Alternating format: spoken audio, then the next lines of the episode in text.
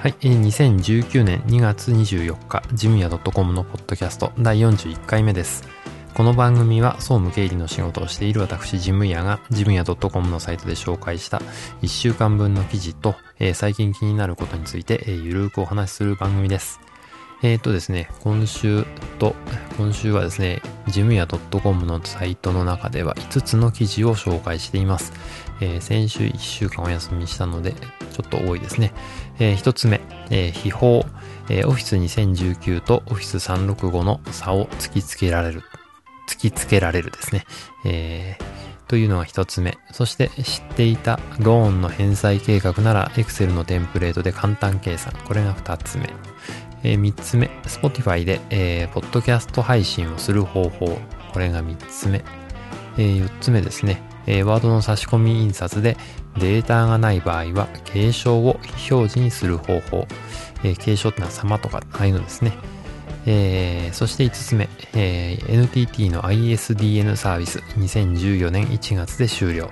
えーこの5つ、えーを紹介しています。えーちょっと今回ね、多いもんですからね、えーまあ手短に紹介していけたらいいかなと、えー思っています。えーインフルエンザも治って、えー喉の調子もね、だいぶ良くなりましたので、えー以前よりはお聞き苦しいところは少なくなったんじゃないかなと、え思っています。えー風邪にはね、改めて気をつけましょうということでね、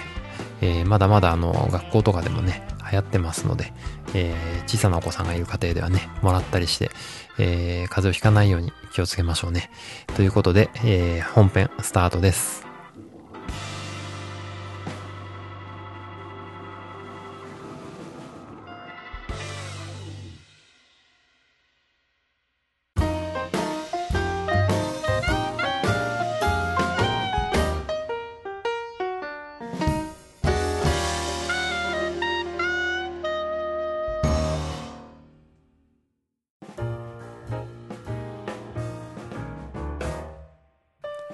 えー本編一つ目の記事の紹介ですね。えー秘宝、えー悲しいお知らせっていうことですね。えーオフィス2019と、えーオフィス365の差を突きつけられるという、えー話ですね。えーっとですね、まあ、あの、オフィス2019を、うん、暮れからですね、この前の12月からですね、ずっと悩みに悩んでですね、えー365とオフィス2019、どっちを買おうかなと、えー悩んでいたんですが、えー思い切って2019の方を買いました。えーまあ、一括払いみたいな感じなので、えー3万いくら払ったんですが、えーちょっと痛い出費ですよね。えーまあ、仕事上必要なものという感じもするんですが、まあ、私の場合はあの趣味でね、こっちの、えー、ジムヤ .com のサイトも、えーやってますので、その中でね、やっぱ新しい機能とか紹介していけたらななんて思ってますので、えー思い切って2019の方買いました。で、えーっと、オフィス365ですね、えー迷ったんですね。最終的にどっちにしようかなって。えーいろいろ比較はしてきたつもりではいたんですが、どうも、えー、オフィス365じゃないとできない機能というのが、えーあるようです。えーこれからね、あの、365にしようか、あの、それとも2019にしようか悩んでる方、えーまだまだ多いと思います。えーそんな時のね、えーと参考になればと思って、えー私はちょっと残念なお知らせだったんですが、えーまあ、Office 365は、えーまあ、最新機能、えーがついているっていうことに加えてですね、えー使える機能も、えー365の方が多いっていうことですね。えーという紹介をしたいと思います。えっ、とですね、これはあのマイクロソフトのページで、えー紹介してますので、えーホームページの方からね、リンク貼っときますので、ちょっとこれを、えー見ていただけたらなと思います。で、うーん、ワードとかですね、えっ、と、ハンズフリー入力とかね、なんか、音声でこう文字が入力できる機能とか、こういうのはやっぱ365とかにしかない機能で、えーパッケージ版のね、えー2019、オフィス2019にはついてないと。えーそういったようなことがあったりですね、えー、Excel の共同編集ですね、ブック内で、えー他のユーザーと同時にこう、編集作業をしていくっていう、えーこういったことも Office 365じゃないとできないというようなことのようです。えー、PowerPoint ではアニメーション、3D モデルの挿入とかね、えーこういったこともえー、できるのはフィス36、オフィス365だけと、えー、いうことです。なのでね、やっぱあのー、まあ、ハンズフリー入力はね、結構便利に使う、使えるっていう機能だと思うので、えー、まあ、手の不自由な方とかね、あの入力がちょっと苦手な方、えー、ハンズフリー入力なんてのはちょっとあると便利かもしれないです。えー、なのでね、えー、365、えー、にしようか、それともパッケージ版の2019を買おうか、えー、悩んでる方はですね、ぜひあの、こういった機能があるんだよっていうことをね、えー、事前に知った上で、えー、価格だけでね、ちょっと判断しないで、えー、購入を、うん、検討してもらうといいかなと、えー、思いました。えー、というわけで、まあ私はあの、とりあえず、まあ、その便利な機能を全て使うかといったら使わないので、えー、まあまだ軽症な方かなという感じはしています。えー、ですがね、あの、これから買う方、こういうことを参考にしていただけたらなと、えー、思いましたので紹介しました。ということで以上ですね、えー、秘宝、えー、オフィス2019とオフィス365の差を突きつけられるという話でした。はい、えー、本編2つ目の記事の紹介ですね。えー、知っていた、えー、ローンの返済計画なら Excel のテンプレートで簡単計算という記事の紹介ですね。えー、っとですね、えー、Excel の方にあの最初から入ってるテンプレートっていうのがありますね。Excel を開くとこう一覧に出てくる、うん、書式とかひな形みたいなのですね。えー、その中にあの、ローンの返済表っていうのがあります。えー、これがですね、結構便利そうだったものですから、えー、紹介したいなと思います。実際に自分であの、ローンの返済表とかっていうのを Excel で作ろうとすると、うん、式がね、複雑だったりするものですから、うん、金融機関にお勤めの方とかはね、えー、いいかもしれないんですけど、ちょっと我我々というかね、私のような素人、えー、の場合、えー、どうやって計算するのかないまいちよくわかってないと、えー、いう人が作るにはちょっと大変、えー、敷居が高いというところです。で、えーまあ、そんな私でもね、あの、便利に使えそうなのがあったものですから紹介しました。えー、っと、まあ、もう書式がね、書式の中に、えー、式が入ってるので、えー、そのまま、えーまあ、返済金額、借入金額と返済期間を入れるとですね、え、自動的に、え、金利が何パーセントでっていうのを入れるとですね、え、毎月いくら払っていけば、え、いいのかという表ができます。え、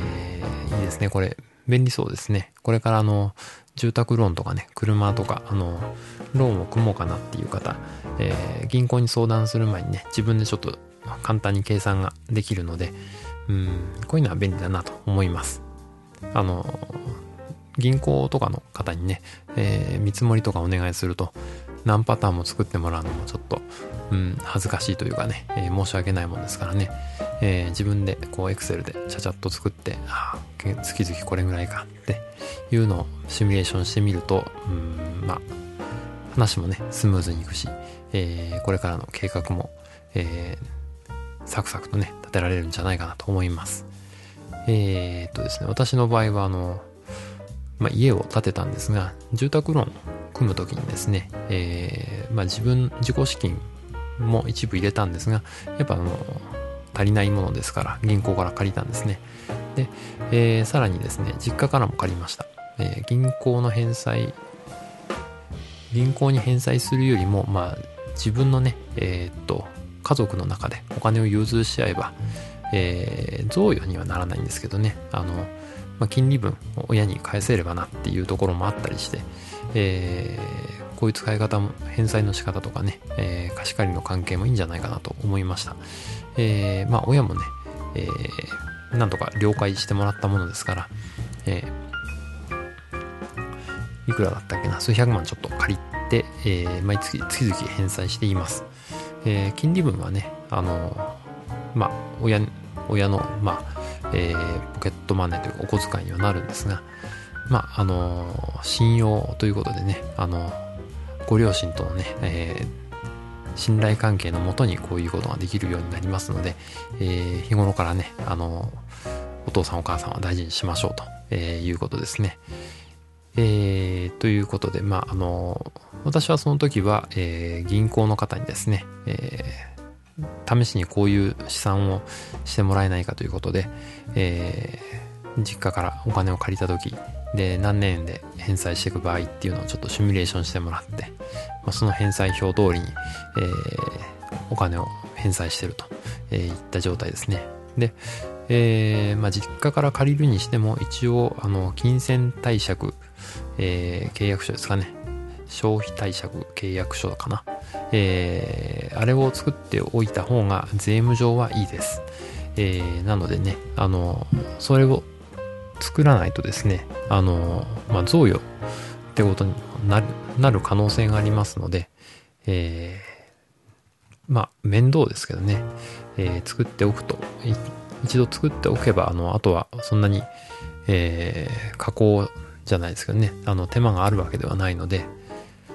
えー、いいかなと思います。えーえー、金銭貸借、えー、契約書ですね。金銭消費貸借契約書、うん。この名前でネットで検索するとね、結構出てきますので、えー、そのひな形にね、いくら借りていいつまで返すっていうのを、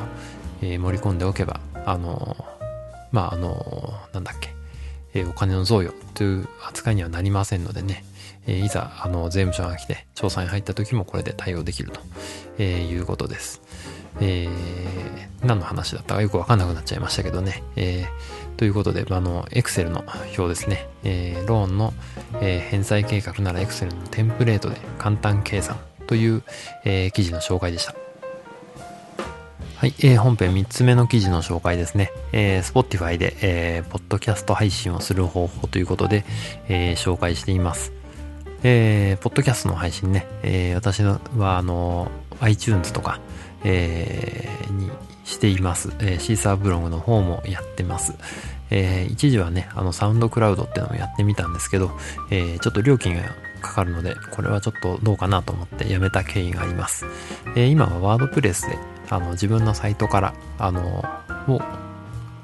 あの、発信源にして、あとは RSS っていう、えー、まあ、通知するようなね、えー、プログラム、えー、その、それで、えー、他の、なんだ、iTunes とか、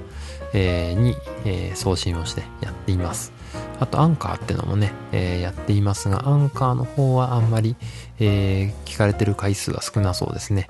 えー、やっぱ iTunes が一番多そうです。で、えー、最近ね、Spotify も、えー、結構注目を浴びるようになってきたので、えー、こちらの方にね、えー、ポッドキャストの登録をしました。えー、手続きはね、本当に簡単なので、えー、興味のある方はね、あの、ぜひ、あの、記事読んでいただいて、こんな風にやればいいんだってのが、えー、一応書いてあります。えー、やり方はですね、Spotify for Podcasters っていうのがありますので、こちらに登録すると。あとは、あの、ポッドキャストの配信しているあの RSS フィードってのですね、これを貼り付けたりして、あの、あとは画像を貼り付けたりとかね、えーえー、そんなところですね。それでほとんど終わりです。えー、手続きは本当に簡単なので、うん、やりたいなとか、もう、えー、配信をし、他のところでね、配信をしてるけど、Spotify もちょっと考えてみたいなっていう方は、あのまあ、全然手間もかか、そんなに手間でもないので、えー、やってみたらどうかなと思います。えー、聞いてくれる方のね、裾野が増えるってことは、うん、まあ、自分のところにね、何か、えー、フィードバックが、えー、来る可能性も高くなりますし、うん、まあ、私の場合は困っている誰かが、えー、のためになるチャンスが増えるということでいいのかなと思っています。えー、ぜひね、あの何かのためになればいいなと思って配信してますので、えー、こんなのが良かったよとか、えー、もうちょっとこういう情報欲しいなっていう、えー、希望などね、え、意見などありましたら、え、いただけると嬉しいなと、え、思っています。というわけで、えー、Spotify で、えー、ポッドキャスト配信をする方法という記事の紹介でした。はい、えー、続いてですね、えー、4つ目の記事ですね。えー、ワードの差し込み印刷でデータが出ない場合は継承を非表示にする方法という記事の紹介です。えー、差し込み印刷っていうのはね、あの、えー、ダイレクトメールとか、あとは、なんだろう、A4 のコピー用紙にそのまま宛先と、まあ、内容の文章を印刷して、まあ、そのまま、えー、三つ折りとかにして封筒に入れて送れる。窓付き封筒とかにね、えー、入れて投函できるようなそういう書類を作ったり。あとは、えー、テストの結果とかをね、え、通知するときとかに、え、名前と得点合格とか不合格とかっていう公表を書いたり差し込んだりするっていう、えー、文章を作る、えー、機能ですね。それが差し込み印刷です。でえー、っとマイクロソフトのワードの場合は、まあ、Excel の住所録から、えー、差し込みという、えー、差し込み元のデータを作っておいてで、えー、あとはワードのところで差し込み印刷という、えー、ところをやっていくとですね、えー、Excel にある、えー、郵便番号とか住所とか、えー、宛先とか、えー、名前とかそういうのが全部差し込みができるようになっています。で、えー、ただですね、この場合、えー、継承の様とかね、こういうのが、えー、自動でつかないんです。で、えー、元のデータに入れておけばね、あの、いいんですけど、まあ、一人の場合はね、担当者に送る場合、直接送る場合は様、えー、法人に当てて送る場合は、え、音中みたいな、そういう使い分けをしたいなっていう時は元データに入れておけばいいんですけど、えー、なかなかね、ね、あの、そういうふうに、えー、メンテナンスするのも大変だと、えー、そういうデータも、え、ないと。ただ、あと、なんだ、えー、そういうデータが膨大にありすぎてちょっと判断ができないと。えー、言ったこともありますので、じゃあ一律様とか音中とかっていうのをもう入れようということで、うん、ダイレクトメールのね、差し込み印刷の設定のところに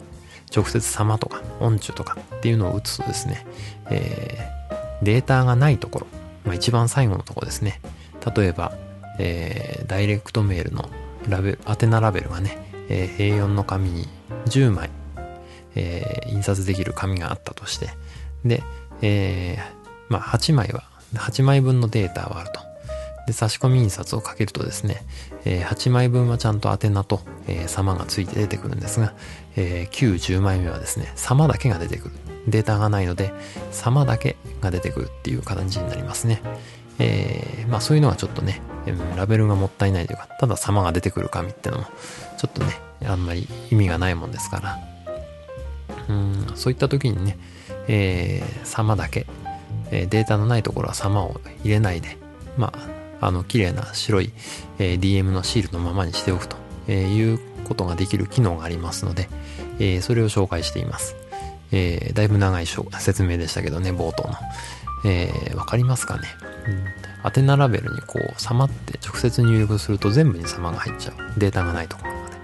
えー、まあ、それを、えー、なくす方法ですね。データのあるとこだけ様をつけるっていう、えー、にはどうすればいいかという方法の説明です。でですね、えー、この場合ですね、えー、っとですね、どうするかというと、フィールドの編集っていうのがあるんですね。えー、そのフィールドを選択して右クリックする。うん、例えば、えー、宛名の、えー、宛名のフィールドですね。宛名1とか2とかあったら、えー、1とか2っていうところを右クリックして、で、えー、宛名フィールドの、えー、フィールドの編集っていうのを選びます。そうするそうするとですね、えー、っと、フィールドオプションっていうのが出てきます。で、えー、後に挿入する文字列っていう、えー、項目がありますので、そこにチェックを入れて、で、えー、スペースを空けて様って入れると、えー、一つ相手様が入るので、まあ、体裁よくなります。えー、これでおしまいですね。えー、なので、えー、こんな感じで簡単に設定ができますので、例えば郵便番号をね、あのー、郵便のあの、えー、記号を入れたい、えー、郵便番号の頭につくあの、カタカナの手のような、えー、文字を、記号を入れたいっていう場合には、えー、右クリックしてですね、えー、フィールドの編集のところで、今度は、えー、前に挿入する文字列っていうところに、えー、郵便の記号を入れてあげるとですね、え、自動的に郵便の記号が入って郵便番号が入るようになります。えー、まあ、好みの問題ですからね、あの、入れても入れなくてもっていうとこですけど、えー、まあ、こんな使い方もできますということで、えー、機能の紹介でした。え、というわけで、ワードの差し込み印刷でデータがない場合は、継承を非表示にする方法の紹介でした。はい、えー、本編5つ目の記事の紹介ですね。え、最後の記事になりましたね。えー、NTT の ISDN サービス、えー、2014年1月で終了ということで、えー、まあ、関係ない人にはね、全く関係のない話で、えー、まあ、ジムのやってる人がみんな関わることかといえば、え、そうでもない記事ですね、え、の紹介なんですが、えー、まあ、2024年にね、え、NTT が ISDN サービスを、え、廃止するという話があります。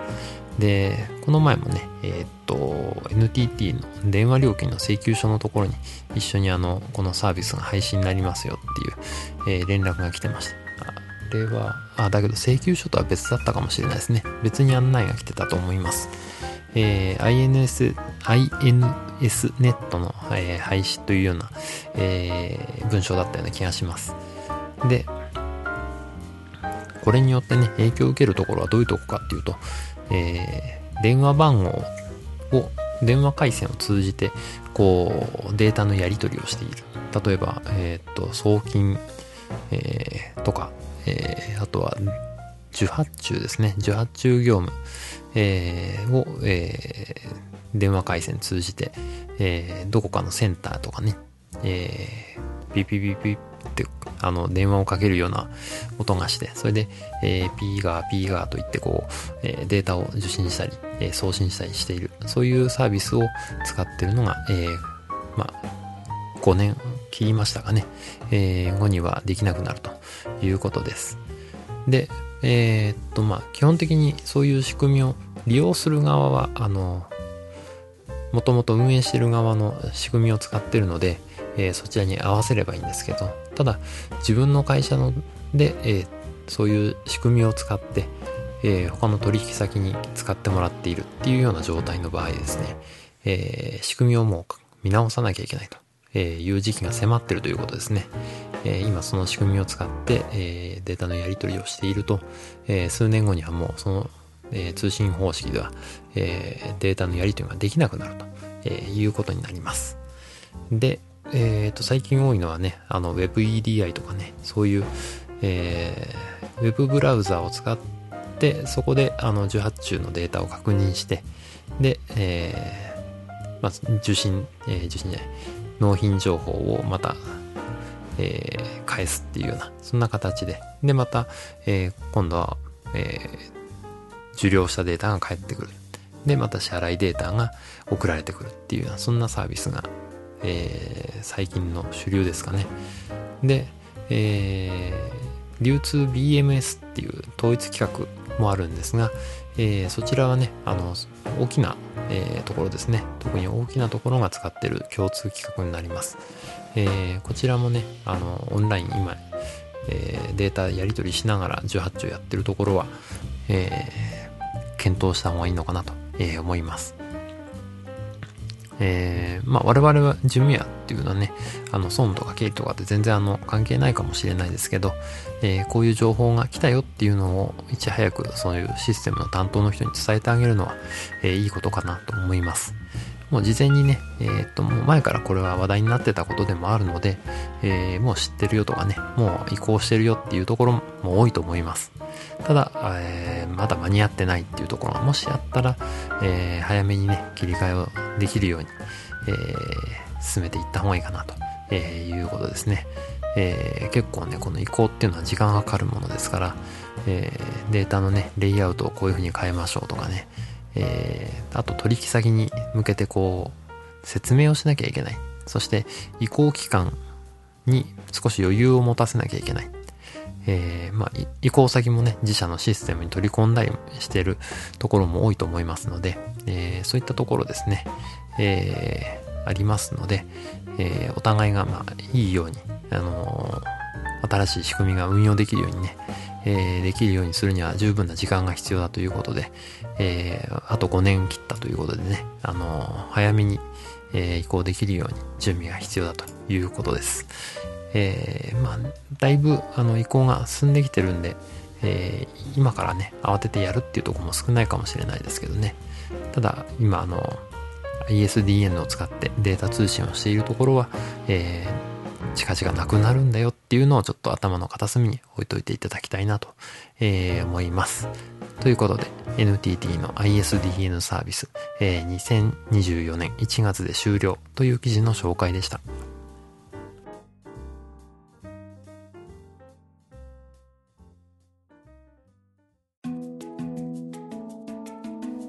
はい、えー、今週のおすすめということでね、えー、っと、私の最近気になるものという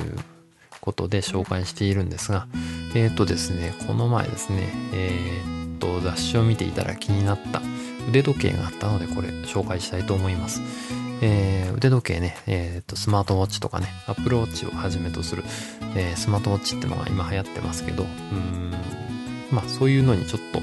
えー、逆行するかのようにね、普通の腕時計なんですが、えー、デザインはね、割といいデザインなんですけど、えー、高級感のあるデザインなんですね。で、お値段がね、意外と安いと、えいう時計の紹介です。えー、私、クロノグラフのね、あの、こう、メーターがいっぱいついたやつですね。えー、時計、ついた時計が大好きです。で、えー、腕時計の中でも青い針ってのがね、なんかあのアクセントになってるものって本当にいいなっていうことで、えー、今までこう、いろんな時計を見てきました。で、ダン・ヘンリーっていう、えー、メーカーの時計ですね。えーえー、ムーブメント、えー、時計の心臓部ですね。えー、これはあの成功の、えー、ムーブメントを使っていて、で、デザインは、えー、高級感のあるデザイン。あの昔のね、クラシックデザインを、えー、そのまま、えー、活かして作っているという時計ですね。で、えー、私のおすすめしたいのが、私のおすすめっていうか気に入ってるのですね。えー、っとね、ダン・ヘンリーの、えー、モデル1964ってやつですね。えー、これ、色がね、4バージョンあります。えー、ぜひね、ホームページとかで見てもらうといいと思います。えー、ブラックなんかね、本当に、えー、いいかなって思いますね。あとは、えー、白もいいですね。えー、真っ白か真っ黒か、どっちかですね、私の場合は。あのー、4パターンあってですね、え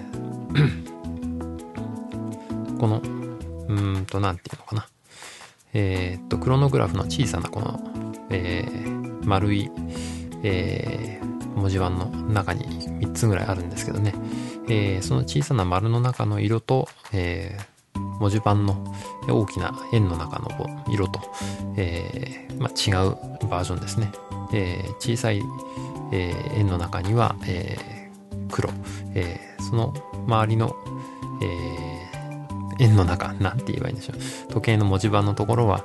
えー、白とかね、えー、まあ、パンダみたいな感じですね。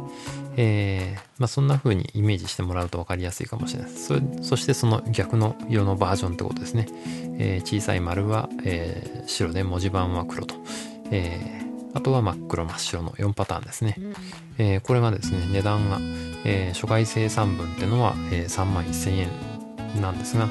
えー、3万1000円。その後、えー、入荷分には、えー、K1 クリスタルガラスっていうのに仕様が変わるそうです。えー、まあ、丈夫になるってことですね。えー、サファイアコーティングをされて、された、えー、時計になると。えー、なのでちょっとお値段高くなって3万3000円、それでも。えー、ということです。えー、とてもね、うん、おしゃれな時計だなと、え思って見ていますが、まあね、ブランドにこだわる方ってのはちょっとこういうのは、うん、さすがになんか真似っぽくて嫌だなっていう感じはするかもしれないですけどね。うん、私はちょっとこれいいなと思って見ています。えー、それぞれね、好みが分かれるところなので、何とも言えないですけどね。えー、というところで、えー、今回はダン・ヘンリーの、え腕時計、えモデル1964の紹介でした。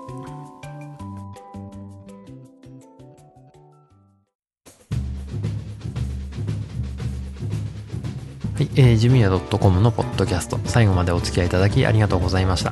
この番組に関する感想などは、ジムヤ .com のメールフォームからご連絡いただくか、えー、ツイッターの場合は、ハッシュタグジムヤでお願いします。いただいたメッセージは今後の番組運営の貴重な意見として、えー、参考にさせていただきます。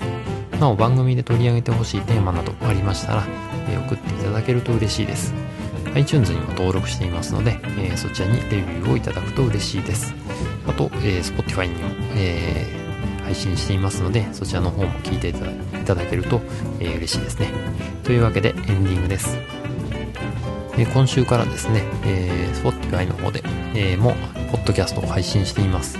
えー、音楽配信サービスっていうだけあって、ちょっと違うな、違う味付けがされてるなっていう感じがします。